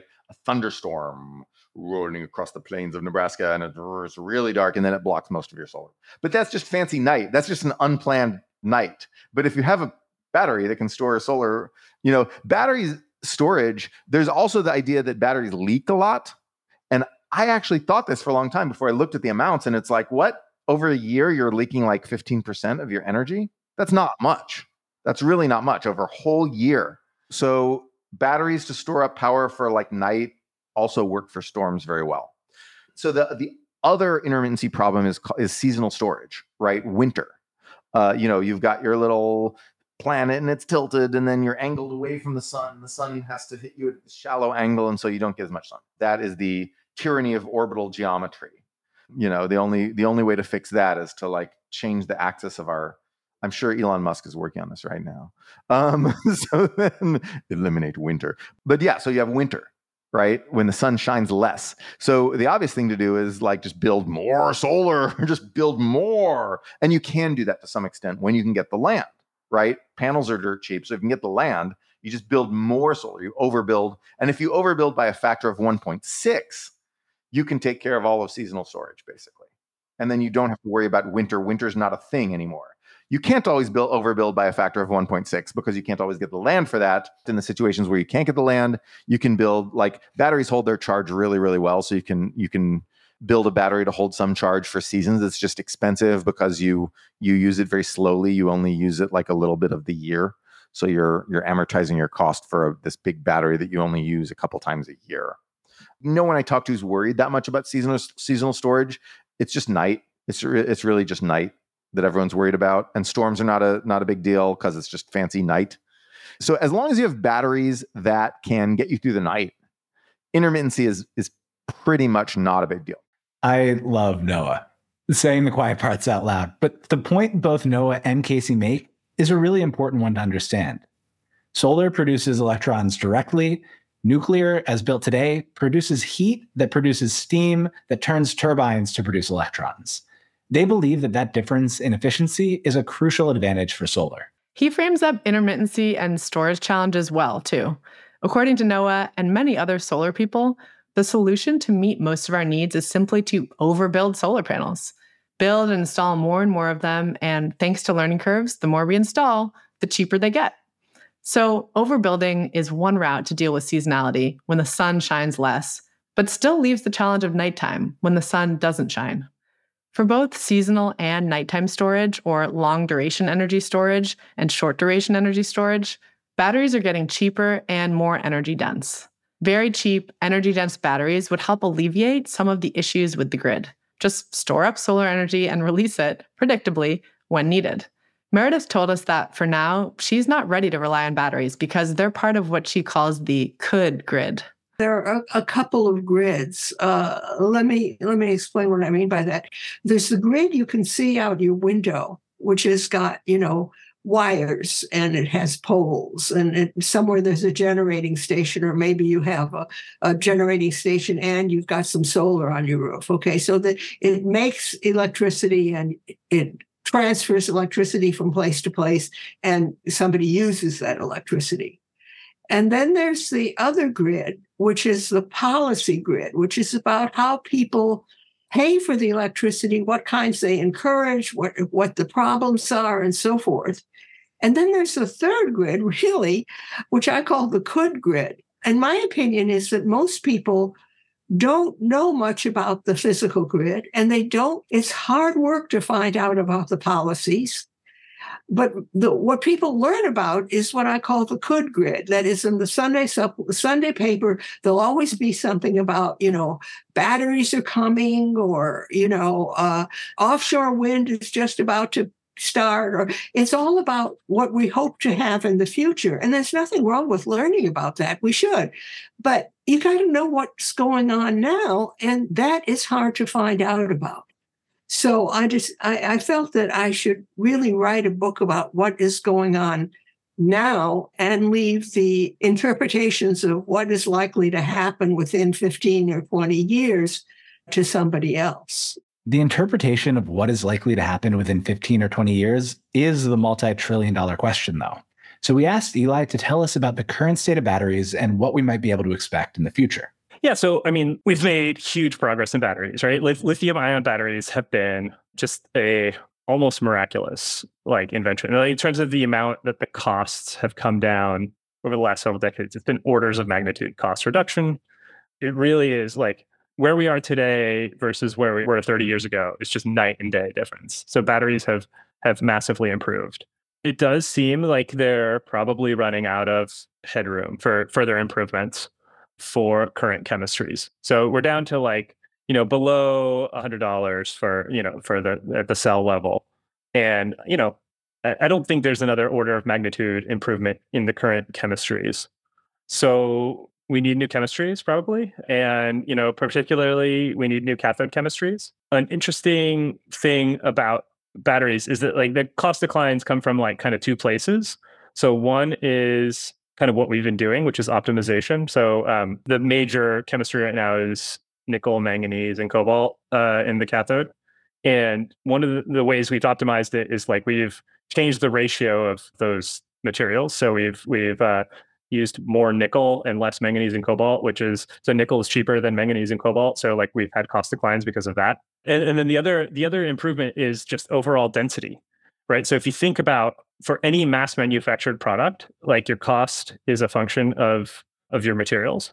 And so higher density with the same materials means you can drive the cost down lower, right? And so that's what I think we really need is just like better chemistries that will drive uh, the cost down much further. Particularly cathodes is is like kind of where where the uh, I wouldn't say low hanging fruit because it's actually maybe harder than anode stuff. There's a lot of people working on anodes, but that's like where we could really ha- drive the cost down, where there's most room, I think, to drive the cost down if we had a breakthrough. So that's you know that's going to be a, a matter of like huge importance. I think also like materials, lithium mining is going to be important. Mining for transition metals, you know, in- increasing our sort of nickel and cobalt stocks is going to be very important. And then like battery recycling, like figuring like it turns out it's actually like cheaper to like apply a, like a lot of energy to a used battery. And it's a, a lot of energy that goes into like this plasma recycling but it turns out to be less than it takes to mine new materials. So uh, so that could also like really drive the cost down like in the long run. And so yeah i think there's definitely a world where it's less than 10% current cost, maybe less than 5%, maybe less than 1% of the current cost of batteries. And higher density, and the higher density means you can do a lot more, right? So it means like you could have cars that can go 1,000 miles, 2,000 miles on a single charge. It means you get lots of exciting things happening in even aviation, electric aviation. It means cheap home batteries for consumers. So it makes the grid defection stuff that I talked about earlier easier. So just just huge possibilities if we can get the costs of batteries low. We should probably take a second and explain here. A battery has two main pieces, cathodes and anodes. On your standard AA battery, the cathode is marked with A plus, and the anode is marked with A minus. Batteries are filled with ions, atoms that have gained or lost one or more electron, which give them an electric charge. In a lithium ion battery, for example, the lithium ions have lost an electron, giving them a positive charge. When you charge a battery, the electric current from the charger pushes the ions from the cathode to the anode. When the battery discharges, ions move back from the anode to the cathode. Improving cathodes can significantly reduce costs and enhance battery performance, as cathodes often limit the battery's capacity and longevity. They're harder to innovate than anodes, but offer more potential for cost reduction and efficiency gains in battery technology. These improvements in batteries still exist in the could realm, hard bet to make on something as crucial and fragile as the grid, but Eli imagines a world in which the function of the grid becomes decentralized. I kind of view batteries as more useful at the edge of the network than at the core of the network. So if you could have a home battery or a grid battery, like the home battery is maybe better because it can provide the same services as the grid battery, but also provide like resilient services. So if the grid goes down, like you're still okay. So uh, in general, I think like it's better to have batteries where the users are rather than like where the power plant is. Maybe it's not an all or nothing thing, but like like I would rather see batteries being sort of ubiquitous all over the place. And then there's like incentives to kind of arbitrage, right? Different like let's say we allowed the price on the grid to fluctuate and then incentivize people to arbitrage to uh, make profits, right? And so so that that would that might be better than like grid scale storage. So, so I don't know. I would like to see a lot of experiments with that. I mean, the problem with grid scale storage is like, what is the period for which you're storing, right? Are you storing for a four hour period, an eight hour period, a 12 hour period, a six month period, right? Like, what are you actually doing? And then the way you invest differs based on those assumptions because the optimal size of your battery farm is different for different usages. So I much more prefer a world where we put batteries like kind of everywhere and then allow the price on the grid to vary and then let people buy and sell on the grid. And then you don't need grid scale storage in a way. Whether the batteries are centrally located or distributed across millions of homes, Casey also put the battery conversation in terms of how much battery each person will need in order to have enough storage to make solar work at scale. But basically, you can think of the total amount of batteries in a particular economy uh, on a per capita sense. So, like, you know, roughly how many kilograms of lithium ion per person does a country have? And that's a pretty good proxy for their wealth. And then you can also think, like, okay, in 2050, how many kilograms of lithium ion batteries per person will we have? And if you say, well, probably less than a ton, but kind of on that order, I think that would be roughly right. Just to put that in perspective, it sounds like a lot of material, but if you if everyone in your house has a car, then you have a, a ton of steel per person right? Just just on the car, not including the house. And if you if you live in a house, you probably got you know five or ten tons of wood per person. So so you know it's kind of interesting to think like you know there's me and then there's my ton of steel and my five tons of wood and and you know how many millions of gallons of water you consume per year. It's just kind of a fact of life that we need to dig stuff out of the ground and do stuff with it. So the subtle point about batteries, about storage, is that if you have a bunch of solar and you put a bunch of additional batteries on the grid, then those batteries make a shitload of money. And it also makes the solar make more money, right? And if you have a bunch of batteries and you add some solar, then both of them make more money. So it's this thing where there's a kind of a harmonious factor going on here. More batteries increases utilization of your solar panels. More solar panels increases utilization of your batteries, uh, and both of those together are significantly competitive against any other form of grid stabilization or you know additional power uh, provision later later in the afternoon. This has been the case for five years now. I mean, even Texas has been installing batteries like five to one or ten to one versus versus new gas turbine peaker plants. And that's Texas, where gas is essentially free. The Texans are many things, but they're not really sentimental about about value. This is like trusting the curves squared. More solar creates more demand for batteries, which increases utilization of solar, and so on as the two tumble together down the learning curve. It's all about the money in this case. Noah made a similar point that Texas just cares about money. So you should watch what Texas is doing. But he says it more colorfully. Texas will have a lot of stupid political rhetoric where someone gets up and says, batteries are Satan's energy. Batteries will make your kids gay. And then they'll say whatever, right? And then and then they're like, but my house has batteries because it made me some money. like that's that's the Texan attitude. Yeah. Batteries will turn your kids gay. it's like Texans say the dumbest things in political speeches, like absolutely unbelievably dumb. It's just like, oh my God. And but then they the Texan business people then go and just do whatever makes money and are super pragmatic. You know, they they do you know what be that building housing building any form of energy that works whatever it takes investing in tech industry they will just do it and it's just totally divorced from the silly rhetoric I think that's as good a place as any to wrap up the arguments and move into analysis, because Noah captures what is maybe the main theme of the season of Age of Miracles. No, not that batteries are gay, but moving from silly rhetoric to economics when determining which energy sources to bring online. And on that front, there does seem to be a really compelling case for solar. I'm not optimistic about offshore wind, but if batteries can get cheap and plentiful enough, the solar and battery combination is a formidable one. Honestly, after talking to Noah and Casey, I'm more solar pilled than I was before, and that's after reading everything that each of them has written on the topic. I want to trust the curves. Of all the people we spoke to, they were the only ones who made me think twice about nuclear. It's not going to be wind, geothermal will play a role, Oil and gas will and should continue longer than most people think, but everyone we spoke to, other than Casey and Noah, see a big role for nuclear. Alex is working on nuclear policy. Mark has a nuclear podcast. Meredith is a nuclear fan. Eli thinks nuclear will be an important part of the mix. Angelica shifted from wind to nuclear. But Casey and Noah just don't think we'll need it. It's almost like there are two camps those who believe that solar and batteries will just get so cheap that nothing else matters, and those who believe that we'll need a mix and that nuclear has an important role to play in that mix. After all these conversations, Julia, where do you come? I think both of us, Packy, are in the camp of we need a mix, we need everything included in the conversation. Most importantly, we want to see our energy consumption increase over time because that's directly correlated with human flourishing.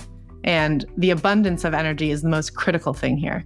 Few things I'll say. The fossil fuels conversations were really interesting for me again, I think the narrative that we've been internalizing for years now is just that fossil fuels are terrible, you know, villainized beyond belief. But we haven't typically taken the time to do that cost benefit analysis to say, actually, they give us basically everything comfortable about our lives, right? The ability to go visit family across the country. It's just um, kind of short sighted to say, you know, no oil, like stop oil now. It's just not realistic. Packy, I think you and I probably have a little bit of a difference in terms of um, where we come out on solar. I'm still a little bit more skeptical that solar will become a majority source of energy for us. Two main reasons there. One is TBD where the costs go. You're already seeing the cost curve start to come back up again for solar.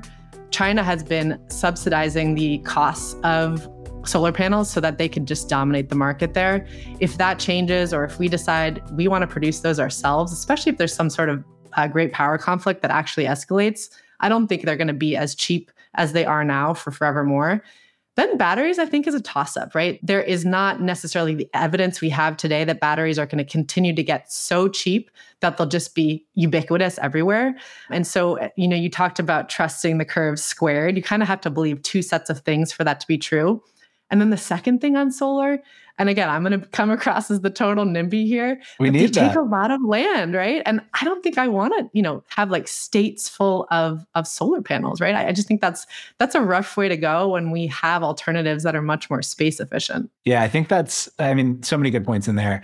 On the oil and gas point, like I'm I'm really conflicted on like what I think the net impact of this whole thing is. Like, yes, I think we are like definitely throwing oil and gas out after they've done so much for us. And I also wonder like there's just this weird rhythm to the universe where if we didn't have this like enemy to rally around in oil and gas, would we see the subsidies for solar? Would we see a renewed interest in nuclear? Would we see all this work happening in fusion? So like even if all of the individual kind of like actors are self-motivated, like maybe the end outcome ends up being good and takes us from the spot where like fossil fuels are amazing and they limit kind of like where we are in the Kardashev scale. And because we have this like common enemy, then we can unlock the technologies that move us to the next level. To your point, we're going to need so much more energy. AI data centers, unless there's huge, huge, huge improvements in efficiency, are going to consume an absolute ton of energy. If we start having robots do more of our labor, they're going to use a ton of energy. And I don't think you get there on fossil fuels. And I think to your point, we agree. Like you do not get there on on only solar. Now, like my and this is my insecurity coming across. Like anytime I disagree with someone like Casey Handmer, I'm like, what am I missing here? Because that guy is just like a thousand times smart. You know, like we're talking orders of magnitude and intelligence. So like maybe there's something that I'm missing here. But I do think, like, as we talk to other really, really smart people, as we start to get ready for the fusion part of the season, I think one of the things that they say is like solar can get to 80% of the electricity that we use, maybe 80% of the energy that we use at some point is more and more becomes electrified. We talked to, to Ryan at Zap Energy, and you'll hear that conversation. It was a, really, really fun one. But we asked him why he thought that solar couldn't get over 80%. And it's actually something that I've heard from a couple of fusion founders now. Francesco at Proxima made a similar point.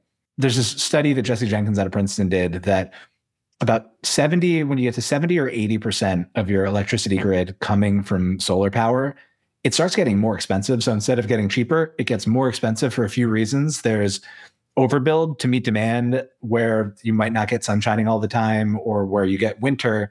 As Noah mentioned, you put in just five, eight, ten times more solar panels to do that. And that makes things more expensive.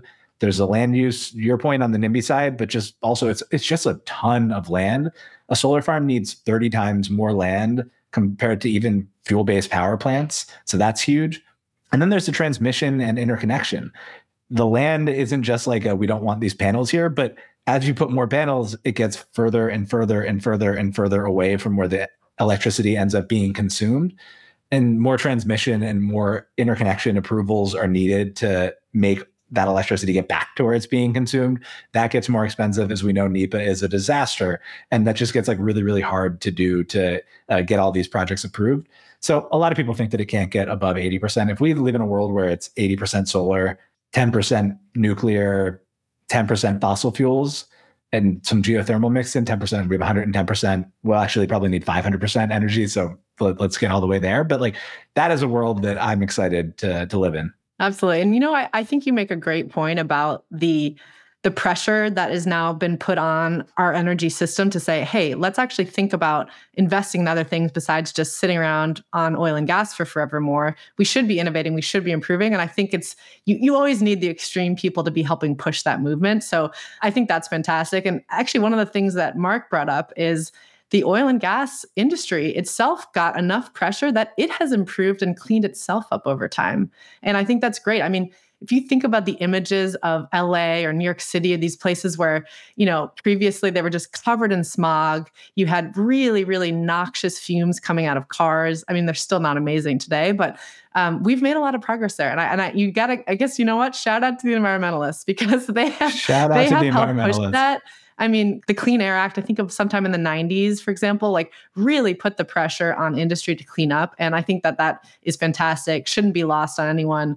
Um, so it's good, you know, it's good we have the push pull in the system. The environmentalists, I love when they do things that I agree with, and I, I dislike when they do things that I that I disagree with. So no, but I mean, I think it, it's such a good point. Like there, I can get a little carried away on just saying, you know, like just get out of the way and like let us let us build stuff. But I you don't want a world where there's smog everywhere, where you're not thinking about safety. It's a balance with all of these things that we're talking about, the types of energy sources that you use to how much you want to accelerate versus think about, you know, safety. Like all of that stuff should be an appropriate balance.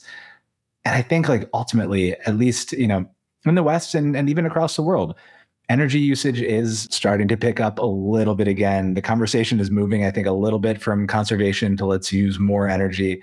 And so, if this was just this weird dark period in human history where we had 50 years of energy kind of going like this, but then we get to unlock this like amazing boom of growth next, and we do it in a clean way, like maybe maybe it was all for all for the best. Yeah. You know, I'm a, I'm a big states' rights person, which I think you know, Packy. And I love the idea of actually a place like Hawaii or somewhere else that's isolated on its own saying, hey, we're going to run this experiment here. What if we decided we're going to be, you know, 80% solar? Like, would it work? I, I wonder. I, I, um I did just a quick Google search just now and it looks like Hawaii is like just under 20% solar, which is much higher than a lot of other places but their electricity is not cheap, right? It's it's one of the most, I think, the most expensive of all the states. Um, obviously, there's still a lot of shipped in fossil fuels that they're using, yeah. but it would be interesting to say, like, could you, okay, like these solar panels are supposedly super cheap. And if we make this our mission to try to bring Hawaii to be one of these forward thinking, like, you know, majority solar places, like, could they make that happen? And I think it's it's fun that we'll be able to have this almost playground, right, of different different areas trying different strategies and seeing ultimately what plays out. Yeah, to the points that that Meredith and others have made though, and the mark you go first, like it is a risky experiment to run when it's like, all right, let's go see what happens to our electricity grid if and then you're in the middle of the Pacific Ocean and like it's hard to get, you know, anything going. They also don't have deserts, you know, to just like throw, you know, throw panels in the middle of nowhere land is is offshore scarce. solar. offshore solar. or or as Clea, at, yeah, as Clea told us, like at some point here, we're going to be getting energy from space. Send that down to send that down to Hawaii. Yeah. I mean, there's a lot of exciting stuff there. Is is it a time to turn our traditional opening question back on ourselves? I think it might be the time. I think it's a time. Julia, gun to your head. What do you think the pie of energy sources in the US looks like in the year of 2050? Okay, I'm going to start with electricity, if that's cool, because um, I think it's a, it's almost a little bit more manageable to wrap your head around. So today we're just under 20% of US electricity from nuclear. I think we should be able to double that by 2050. And of course, like, listen, I'm a believer. I'm an, I'm an optimist. There are a lot of reasons to believe that that's going to be very hard to do. We talked a lot about Vogtle and the issues with getting gigawatt scale nuclear power online. But I think there are enough people rallying around whether you're on the left and it's climate change driven or you're on the right and it's national security or energy security driven who I believe that together can help the industry break through some of the whether financing issues, just the overregulation of the industry and like helping break that down. Like if we can get there, I think we can start a, a big kind of nuclear renaissance here. And then I do think we're going to continue to build a lot more solar. There's like, you know, there's rooftops all over the country, like welcoming solar. We actually have a fairly sunny country compared to a lot of other countries too, especially our Southwest. And so I think we'll see a lot more solar. I do think we'll see more wind going in in little pockets and areas. So I imagine those grow up and you kind of maybe get to another 20% total across those. Um, we'll continue to keep our hydro online. So, what are we at? Like almost 50, 60%. And then I think the rest will be majority natural gas and maybe a little bit of oil and coal. So, I think that's where I leave it. Uh, Packy, what do you think? I think we're pretty much aligned. I think we're going to build a lot more solar. I think Noah and Casey got me there. If 50% of our electricity or more comes from solar, that's awesome. I'd love to see 50% or more of our electricity come from solar, particularly given how much electricity I think we're going to consume by the year 2050. Like, I, I do think that three to five X is probably like a pretty dramatic underestimate of how much electricity we'll need to consume by then. So let's say 50% of it comes from solar.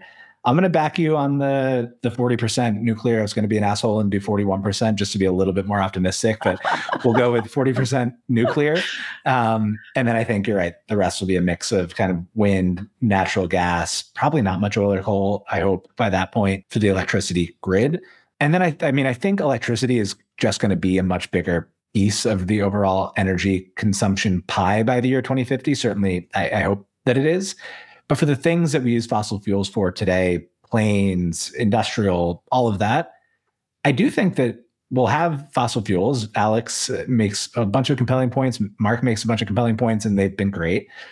But I hope a lot of that comes from synthetic fuels, from using either solar or nuclear, depending on if you believe Casey or Isaiah, or you know, a mix of the two approaches to pull carbon from the air and then turn it into fuel. Like there's something really, really beautiful about that idea. And I think, you know, obviously it also has the added benefit of if you can get that engine going, then there's this economic incentive for carbon capture that's not kind of government subsidy dependent.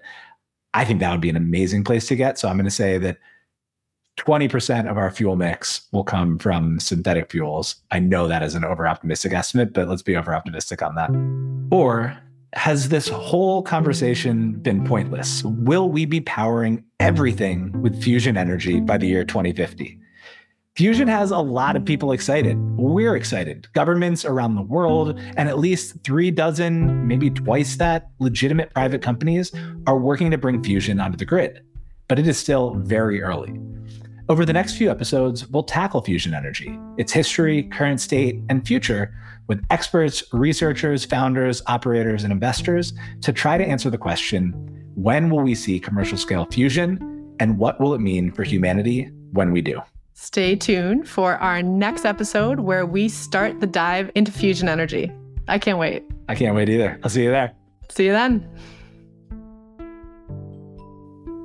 Thank you for listening and watching to this episode of Age of Miracles. If you like what you hear, please rate, subscribe, and share.